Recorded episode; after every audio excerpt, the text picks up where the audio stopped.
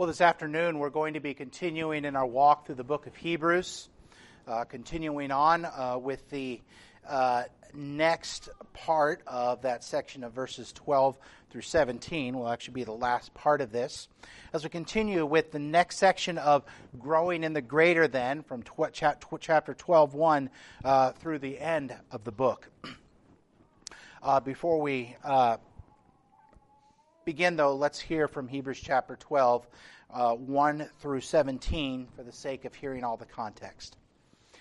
Therefore, since we are surrounded by so great a cloud of witnesses, let us also lay aside every weight and sin which clings so closely, and let us run with endurance the race that is set before us, looking to Jesus, the founder and perfecter of our faith, who for the joy that was set before him endured the cross, despising the shame and is seated at the right hand of the throne of God. Consider him who endured from sinners such hostility against himself, so that you may not grow weary or faint hearted. In your struggle against sin, you have not yet resisted to the point of shedding blood. and have you forgotten the exhortation that addressed you as sons? My son, do not regard lightly the discipline of the Lord, nor be weary when reproved by him. For the Lord disciplines the one he loves and chastises every son whom he receives.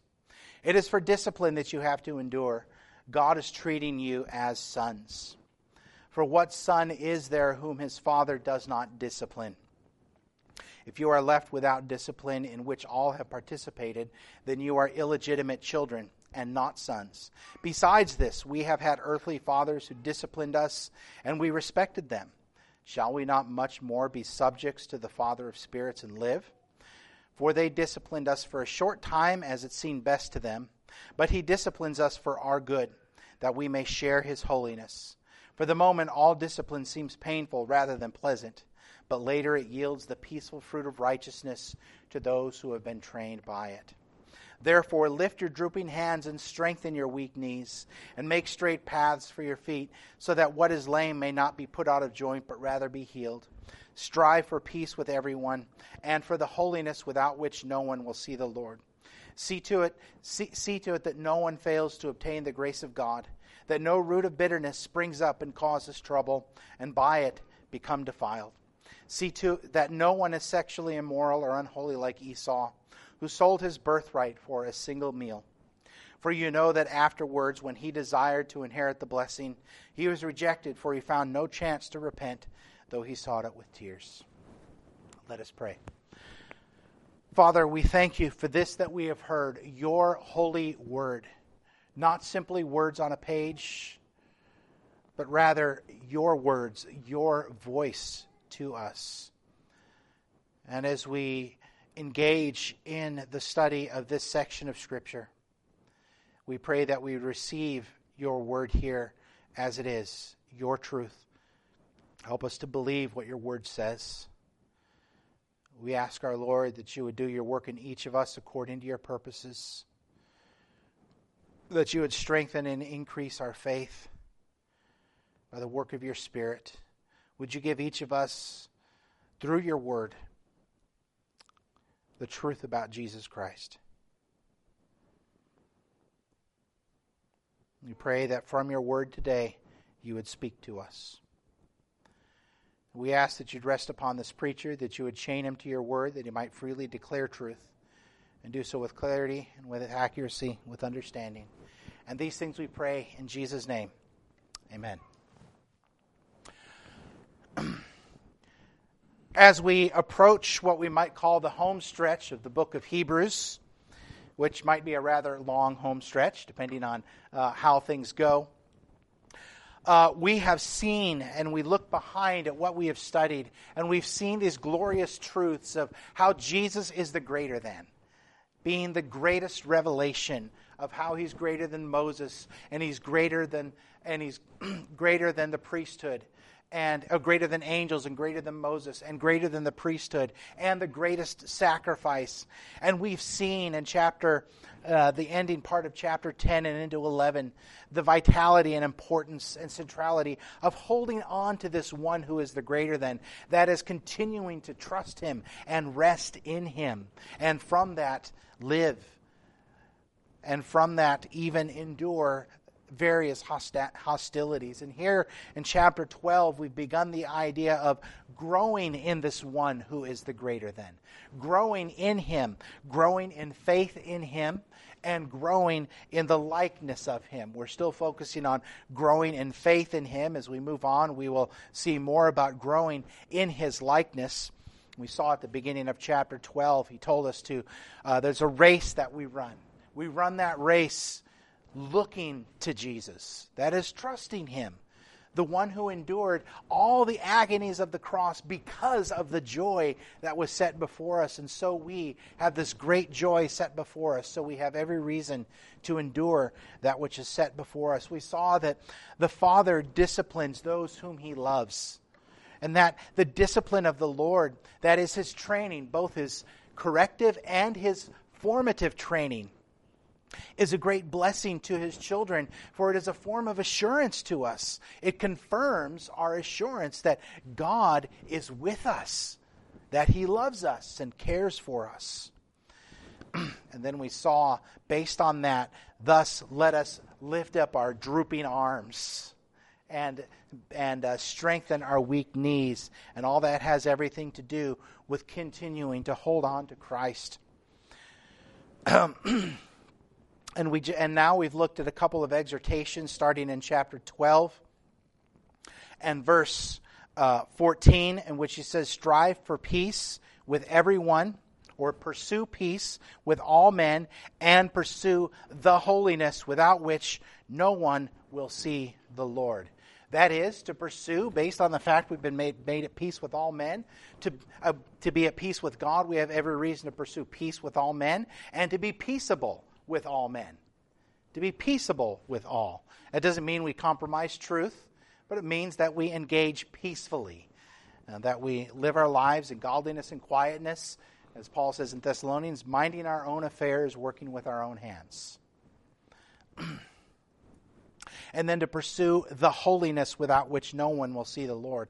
Not some sort of just general holiness, but what kind of holiness is necessary to see the Lord? Absolute perfection and to pursue that holiness. And that's a pursuit that never ends in this life because we'll never get there in this life. But, but that is the holiness which is ours already in Christ Jesus. And so to pursue it. And now, as we've seen last week, we have two uh, amplifiers of that idea uh, we the amp, uh, several amplifiers of that idea found in verse 15 uh, see to it that no one fails to obtain the grace of God, that no root that no root of bitterness or bitter root springs up and causes trouble, and by it many become defiled. That no one is sexually immoral or unholy like Esau, who sold his birthright for a single meal. That is, falling short or falling away from the grace of God, a bitter root that only causes problems. Uh, what we have here, what's translated as sexual immorality, the Greek word being porneia. We'll talk about that in just a minute. Um, and then godlessness is another way of looking at those. And these are amplifiers of the idea of pursue peace with all men. and uh, the holiness without which no one will see the Lord. We're going to be dealing with the latter two today the immorality and godliness. And remember, this is not an independent command. It, way, it's very hard, as we mentioned last time, it's very hard to translate this into English in such a way accurately from the way it is in the Greek text without having a really, really long and unreadable sentence. And so that's why the translators just make it another command. When in reality, it reads this way Seeing to it that no one falls, that none among you fall short. You see here the difference in there. It's modifying or clarifying the idea of that. to pursue the holiness, uh, to pursue that holiness and to pursue peace with all men, seeing to it that none of these things raise up among you. And remember, this is not primarily about me watching out for myself. Sometimes we struggle with that idea that uh, because we have this idea that I just need to make sure that I get mine. In reality, we are our brother's keeper. Remember the person who said, Am I my brother's keeper? Sometimes we might quote that when someone's saying, How's someone doing? or you're watching out for them. Well, am I his keeper?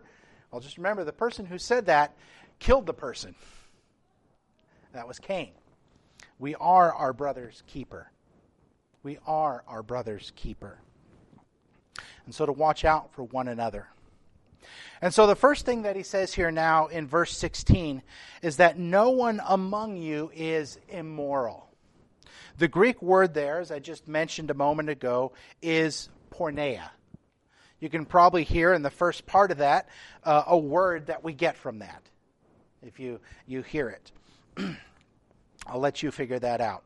But uh, it is most often understood with reference to the seventh commandment. What is the seventh commandment? You shall not commit adultery.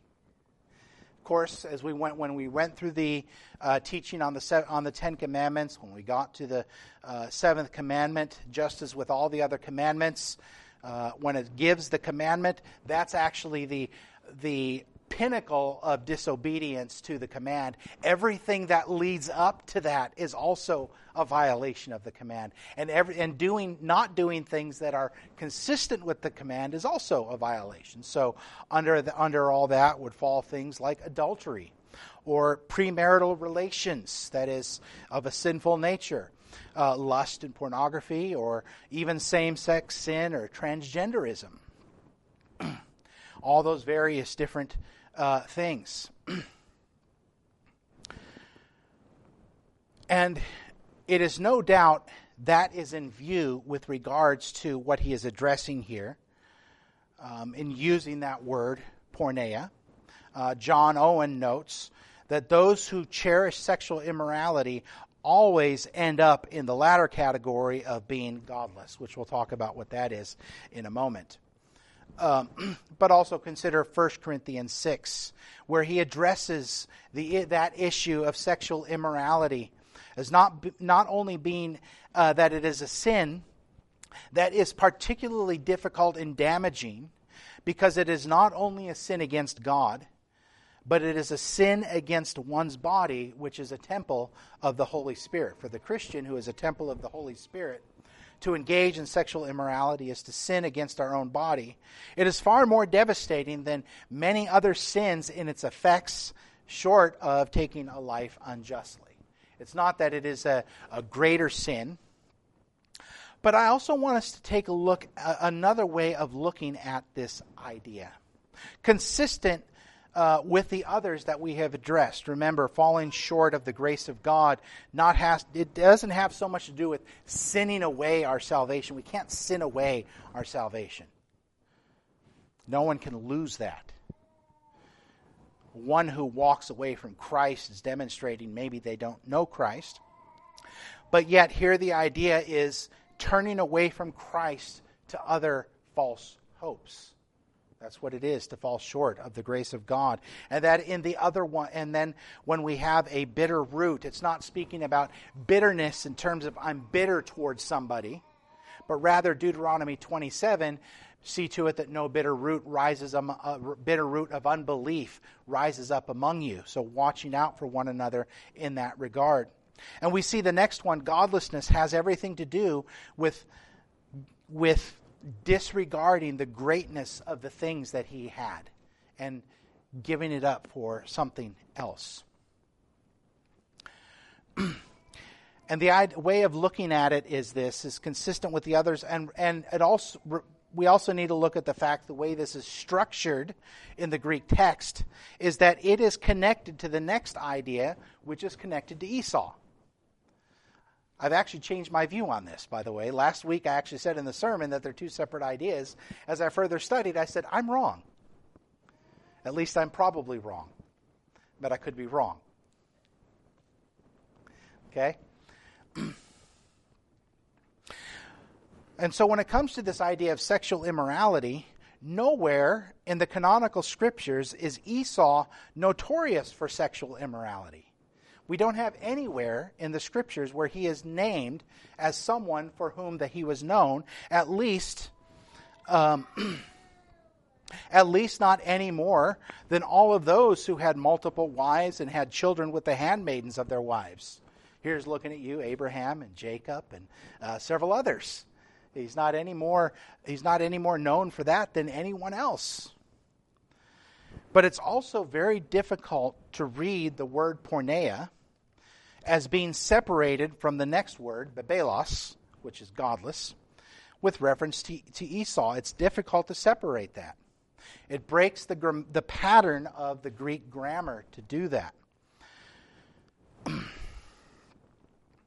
Remember, see, uh, see to it that none, uh, reading it with the consistency, see to it that none among you are falling short of the grace of God, that there is no bitter root springing up among you, that none, none among you are uh, pornos or porneia. Then it simply says, or godless. There's no among you before it, um, and it's the, there's, it's the only two words that are connected with an or, indicating they're being tied together as the same idea. And it would be, it's a real stretch to tie uh, some sort of sexual immorality to Esau uh, other to Esau because we don't have anything in the canonical scriptures that says so. There is things in the other other other writings between 400 BC and and when Jesus came that indicate that, but those are not canon. We don't know the, we don't know anything whether that's true or not. Also, sexual immorality as such is properly addressed later in chapter 13 verse 4 with keep the marriage bed pure. So what is another option here of how we could look at this idea of porneia? What's another way that we could look at this? Hebrews is steeped in a background in the Old Testament Hebrew scriptures. There are all sorts of references and allusions, remembering that this book was written to Jewish, most likely written to Jewish believers well versed in such ideas. All the imagery from the temple, all the imagery from the priesthood, all the imagery from the tabernacle, all the imagery from all the various different ways and commands, and show, showing how Christ is greater than all those and fulfills all the things to which they were pointing. So, what's one way that we could look at this? I'd like for us to consider two different examples that use the imagery of porneia in the Old Testament that point to something beyond it. I wish for us to turn first of all to the book of Hosea. I'm not going to read the whole book. I'm going to give you the summary. We don't have time to read the whole book. But the book of Hosea is a unique situation in that the prophet Hosea is commanded by God to do something.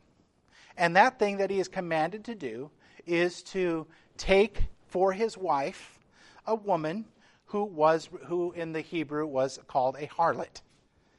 Could be prostitute, but either a woman who is known for not being faithful or a woman who um, was a known adulteress or maybe even a prostitute. And of course, he took her as his wife and commandment in obedience to God. And it was not long that she committed adultery against him. And the Lord used that on two occasions to give an object lesson of her own sexual immorality, her own adultery, as an illustration of Israel's own idolatry rooted in unbelief.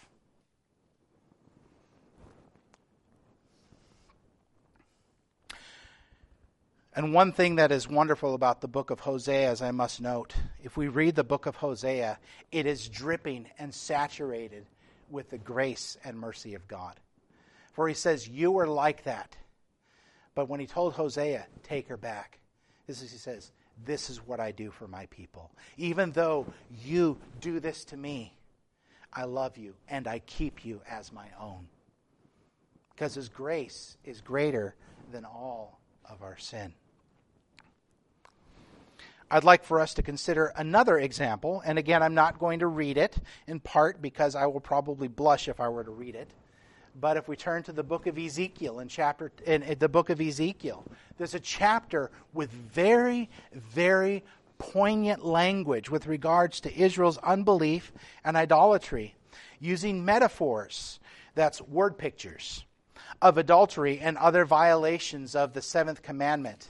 And again, I'm not going to read it here, as I would probably struggle to read it. But you can turn to Ezekiel 23 on your own time if you wish and read it for yourself. But you can see the language uh, that he uses with using the, the imagery of adultery and uh, what we would call porneia and uses it to show their faithlessness and their idolatry.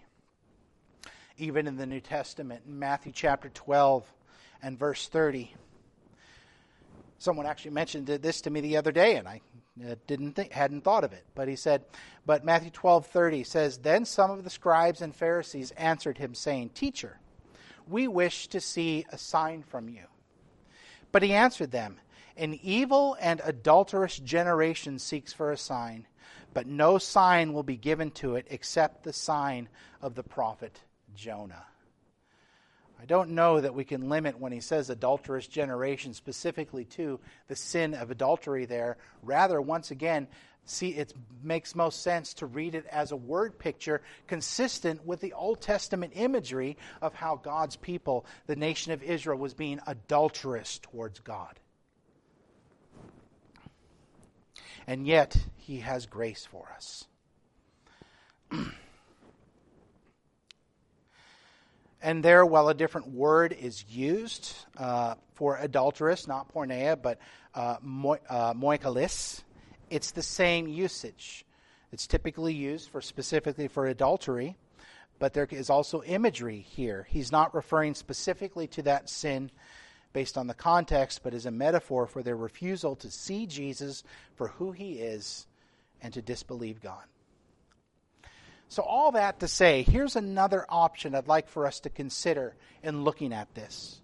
He's not, and while he's not referring specifically, directly, if you will, to acts of sexual immorality, acts of porneia, but pointing to that which is the root of all sins, which is turning from God in disbelief.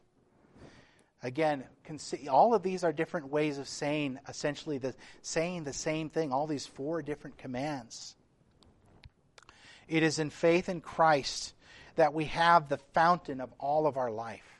It is that by faith in Christ that we have been made right with God, in that His righteousness has been counted on to us, His righteous life, and His and in His death our sin has been removed from us, and we and all of that is known, what is known as justification. And it is in faith in Christ that we have the benefit of sanctification, in that we have been set apart for God, and that His Spirit is at work in us, and the outworking of that is growing in the likeness of Jesus Christ.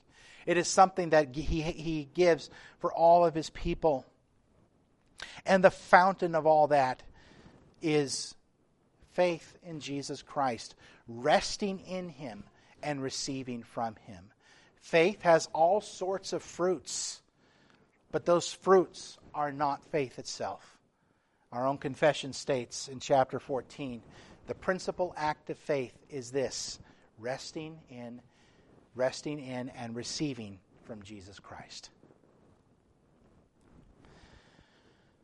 David deSilva says while the author of Hebrews certainly does enjoin uh, uh, issues regarding sexual immorality, see, such as in chapter 13, verse 4, he may still be focused entirely upon the driving issue of, fa- of faithfulness to God versus unfaithfulness, distrust, and straying away.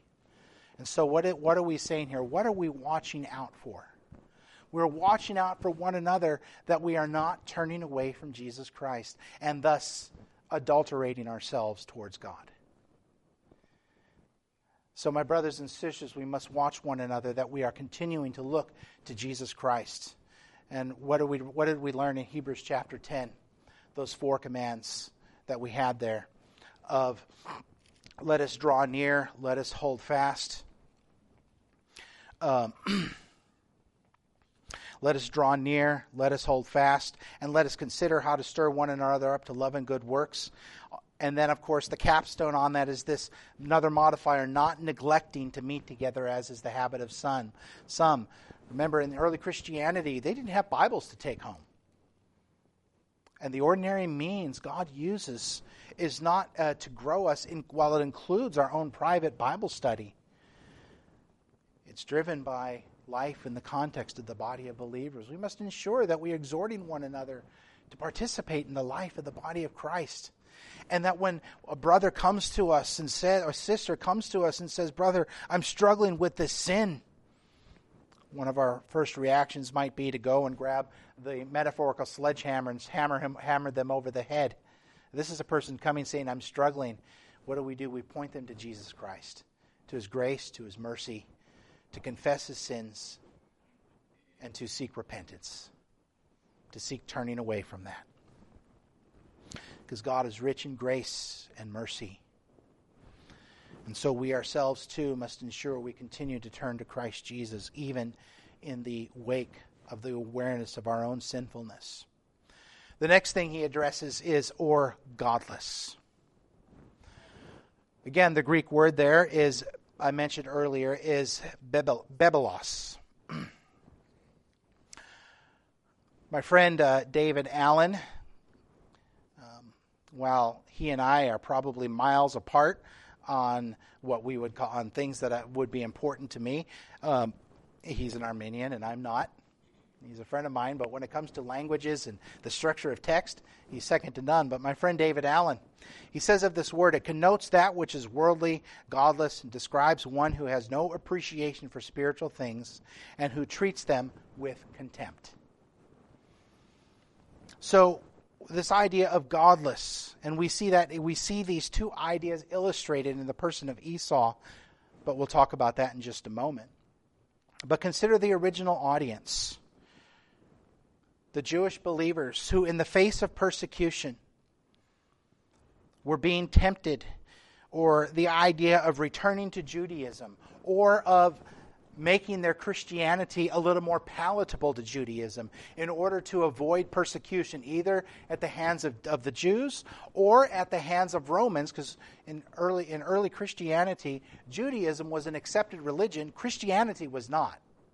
And so, if you could make yourself look like you were more in an accepted religion, then you could face less persecution from the Roman Empire but tempted to, to return to the sacrificial system. But that sacrificial system, the Mosaic covenant, is done. It's completed its purposes. It's never coming back. The Mosaic covenant is complete. Christ has come. The greatest sacrifice has come. The high priest has come and to return to something that is now done and has no and has no ability and never did have any ability to bring about righteousness and perfection is to turn is the ultimate is the highest of follies. Is to turn not to something but to nothing. But yet well it's easy to look at that and say yeah how silly were they how easy you and I forget the many good things that God has done for us.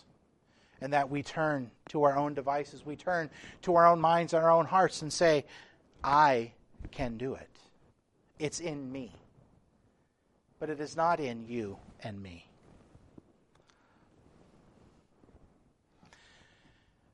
I, seems to, I seem to have lost it but I had a as a, when I was a, a, baby Christian, I had this Bible that I cherished. It was a, a single column NIV, um, and I read it over and over and over again.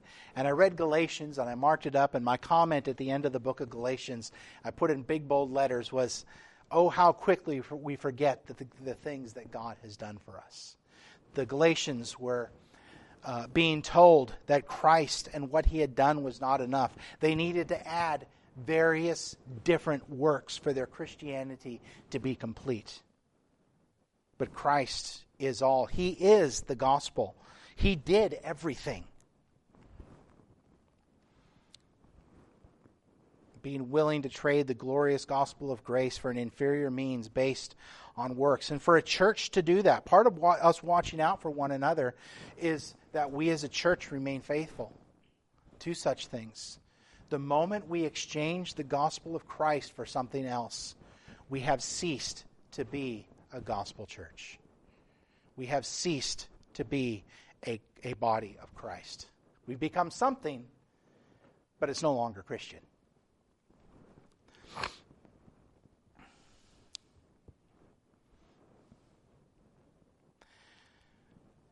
And regardless of the relationship of Porneia to Bebelos here and Esau, all the commentary, whether it would be the ancient fathers from the first few centuries of Christianity uh, to the reformers or to more modern commentary, it places all the focus uh, of the of this this verse, chapter 16, verse 16, I should say, upon here, Bebelos and Esau. And so, as an example, he gives Esau. Now, when I was, again, as a baby Christian, I read the story of Esau and Jacob. And when I read it, not knowing any better, I, I thought, Esau's the good guy in this story. That was my first thought. I read Esau's the good guy in this story. He got duped by his brother. But of course, Esau was no great man either, as we see the Hebrews gives us the interpretation of that event. One of the principal rules of interpretation is that there is only one infallible interpreter of the Holy Scriptures. And it's not me, it's not another pastor, but rather it is the Holy Spirit. And the Holy Spirit has interpreted things for us right here this is where we see the interpretation of the Holy Spirit, is here in the Scriptures. And he explains it for us why Esau was the bad guy there. We see the background, if you wanted to go and read it uh, at some point in time, in Genesis 25 and Genesis chapter 27. Esau and Jacob, in the womb of Rebekah, were at war with one another even in the womb. And when Esau came out first, Jacob's hand was holding on to his ankle, to Esau's ankle. He was, they were battling with each other, even in the womb. And they had conflict as twins. But Esau was born first, so he had the right, the right of being the firstborn. The right of the firstborn is typically this. It's not that the firstborn gets everything and everyone else gets nothing. That's not what firstborn is. It's right, it's first and foremost right to the title of the family, right to carry on the family's lineage, right to carry on the family's business, so to speak. And in terms of wealth and such, the firstborn received a double portion of what everyone else received, along with it, along with the lands and carried the lineage. So, for example, with two, the firstborn would get twice what the other would. So basically, two thirds. If there were four, the firstborn would get half because it would be divided up into fourths, but one of them gets double that. So the firstborn would get half. We also saw that Esau was a hunter, and Jacob stayed and he worked the land. Some people have said that uh, Jacob favored his mother Rebekah, while Esau favored his father Isaac. And I think we can see that in the text. But one day Esau came home from hunting, and he was hungry. He had hunger pangs. Now, some of us, when we come home, we're hungry and we don't feel like making anything. And so we might pick up the phone and call something. Or we might just grab something that's all ready to go out of the freezer. Of course, then they didn't have the freezer. If you wanted to eat something, uh, you had to prepare it, most likely from scratch. And so he was hungry and he wanted something to eat. Well, Jacob had made a stew or a soup that he had made for himself. And Esau said, I've been out hunting. Give me some of your soup. And Jacob said, Okay, but it's going to cost you your birthright. Your title as firstborn, what you get as firstborn, I get if you want a bowl of my soup. And so Esau then said, No, it's not worth that. Nope, that's not what he said. He said, Okay, and so, for a bowl of soup, he sold his birthright. And here in the book of Hebrews, it says he despised it. He regarded it as not having value. It could very well be that Esau thinking, yeah, no one's going to know about this. I'm still going to get it. You never know. but furthermore, in chapter 27, we see this working out in Jacob's favor. When Jacob and when Jacob and his mother Rebekah uh, conspired to trick Isaac into giving the blessing to Jacob. Rebekah knew the favorite stew that uh, Esau made that um, that Isaac liked, and so she said, "I'm going to make this, and you're going to put on sheepskins because Esau was apparently a hairy man. So you're going to put on these skins, and we're going to think he's going to touch you and see that you're Esau." And so, and Isaac was pretty much blind, and so he Isaac, based on what we see in the text, was initially kind of suspicious. But then he realized he said, "Okay, this is Esau," and he gave the blessing to Jacob. Take note of this. Esau considered easing a very temporary circumstance as more important than his birthright. Thus, he sold it for a bowl of soup. Using the language of porneia, he adulterated himself out and acted godlessly by despising his birthright. But it wasn't so much the hunger, it was how he regarded his birthright. He despised it. It was of no importance to him. He was more interested in sating his temporary hunger than the vastness of his birthright. And whenever we look at difficulty and suffering and we say, like, like Israel, I want to go back to Egypt, what are we saying? We're saying that our temporary circumstance is more important than that is of than that is of than that what is of infinite value.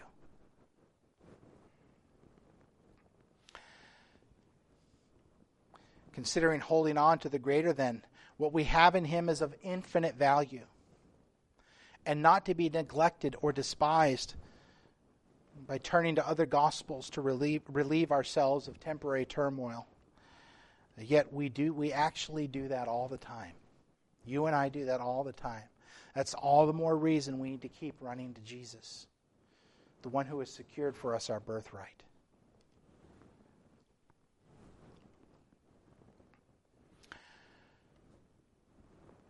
Our hope is not in what we see or in what we can touch. It is in the person of Christ Jesus but have, have any of you ever touched Jesus? Not expecting to see any hands. Has any of you ever seen Jesus with your eyes? Yeah, none of us have. But yet, He is our hope. Our hope does not lie in the things that we can touch and that we can see in our proverbial bowls of soup, but they lie in Christ Jesus. And so our focus must, as a church, our focus must always be on Jesus Christ. Individually, we must keep our focus on that which we have in Him. That which we have in Him must be declared, must be believed, must be held on to. And growth will come. What do we have without Jesus, our Christ? Nothing. It's not something, it's nothing. If we are to persevere, we must be fully aware of what is ours in Christ Jesus. We must be fully aware of what we have in Him if we are to persevere, if we are to grow, if we are to hold, up, hold on to Him. We must know what we have in Him. And we must be sure of it. So we must bathe ourselves in the gospel of grace, turning to Him in the awareness of our own sinfulness. Something we also learn from Esau is this that today is the day. Today is the day. Esau, it says that when he, when he realized what had happened, For you know that afterward, when he desired to inherit the blessing, he was rejected, for he found no chance to repent, though he sought it with tears. That when he, when he went to his father and said, Bless me, father, and he said, Who are you? He said, Well, I'm Esau. And Isaac said, Oh, we've been duped, but it's too late. I've already given the blessing. And he said, Still bless me, father. So he gave him a blessing which was had some curse built into it. And afterwards, of course, Esau said, put his purpose in his heart, I'm going to destroy Jacob. And I, from a human perspective, I can understand where Esau was coming from there. But he despised his birthright. When Esau realized what he did, what that what he didn't have, it was too late. There was uh, from the perspective of just simply living life in Christ. There's no getting back lost time. There's no undoing, the, and just as there was no undoing of the passing of the blessing to Jacob. Praise the Lord that He redeems us in our circumstances and in our failures. He redeems all those, but there's no getting back lost time. Just as with the parable of the, of the longing father, that, that son who, I'm speaking of what you probably know as the parable of the prodigal son but the parable of the longing father, that son who had departed, he's not getting back that lost time. There's no getting back that lost time. But furthermore, at the judgment, it will be too late for all those who refuse to find refuge from their sin in Christ Jesus. And for all those who, though having the appearance of having Jesus, so turn from him. He even sought it with weeping there was no amount of weeping that he could do. For in that day there will be great weeping and gnashing of teeth.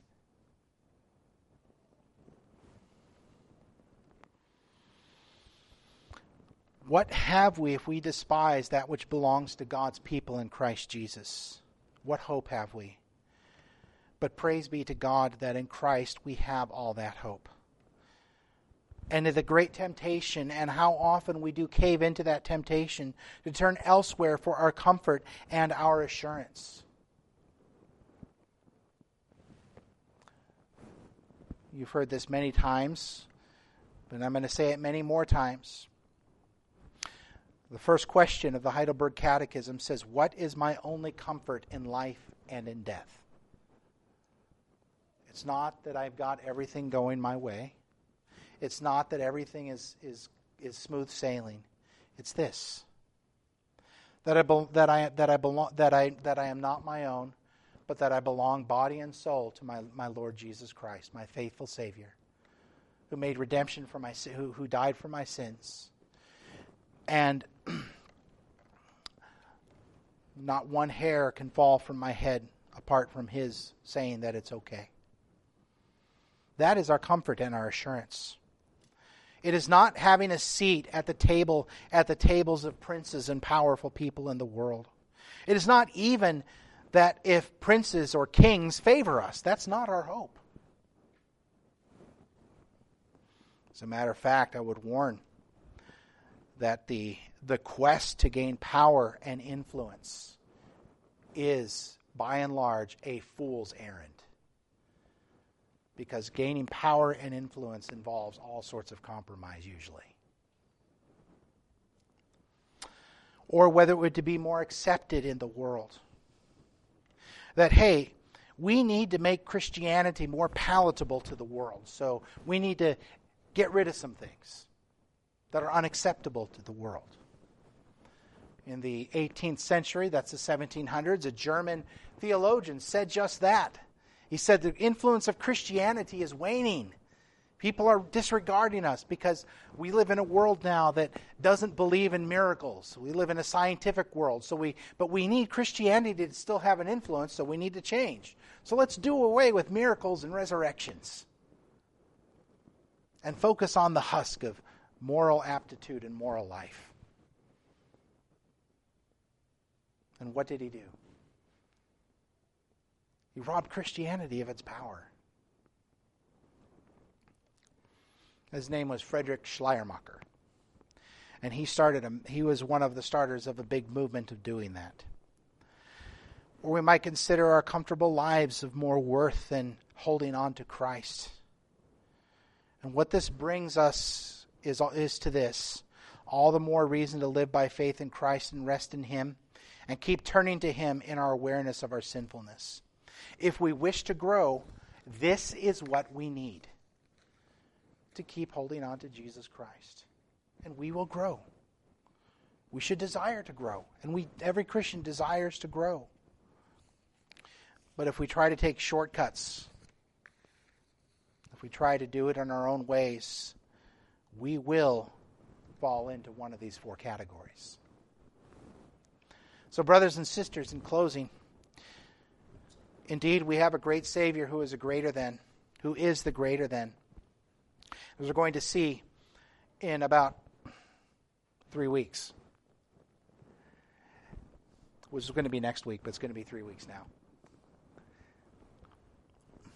But you have not come to what may be touched a blazing fire and darkness and gloom and a tempest, the sound of a trumpet and voice whose words made the hearers beg that no further messages be spoken to them. Rather, we have come to a kingdom that cannot be shaken, to a, to a mediator whose blood speaks a better word than the blood of Abel. Abel. Abel's blood cried out for vengeance, Christ's blood cried out for mercy on our behalf. So let us keep holding on to Christ Jesus. And in so doing, we will endure in faith and we will endure in sanctification. Let us pray. Father, blessed be your name. And we thank you for the goodness that we have in Christ Jesus. Help us to never forget that. That we might not look at a bowl of soup whether literal or metaphorical, as being of greater value than what we have in Christ Jesus. And when we do, let us keep running back to that cross of Christ. And we pray these things in Jesus' name.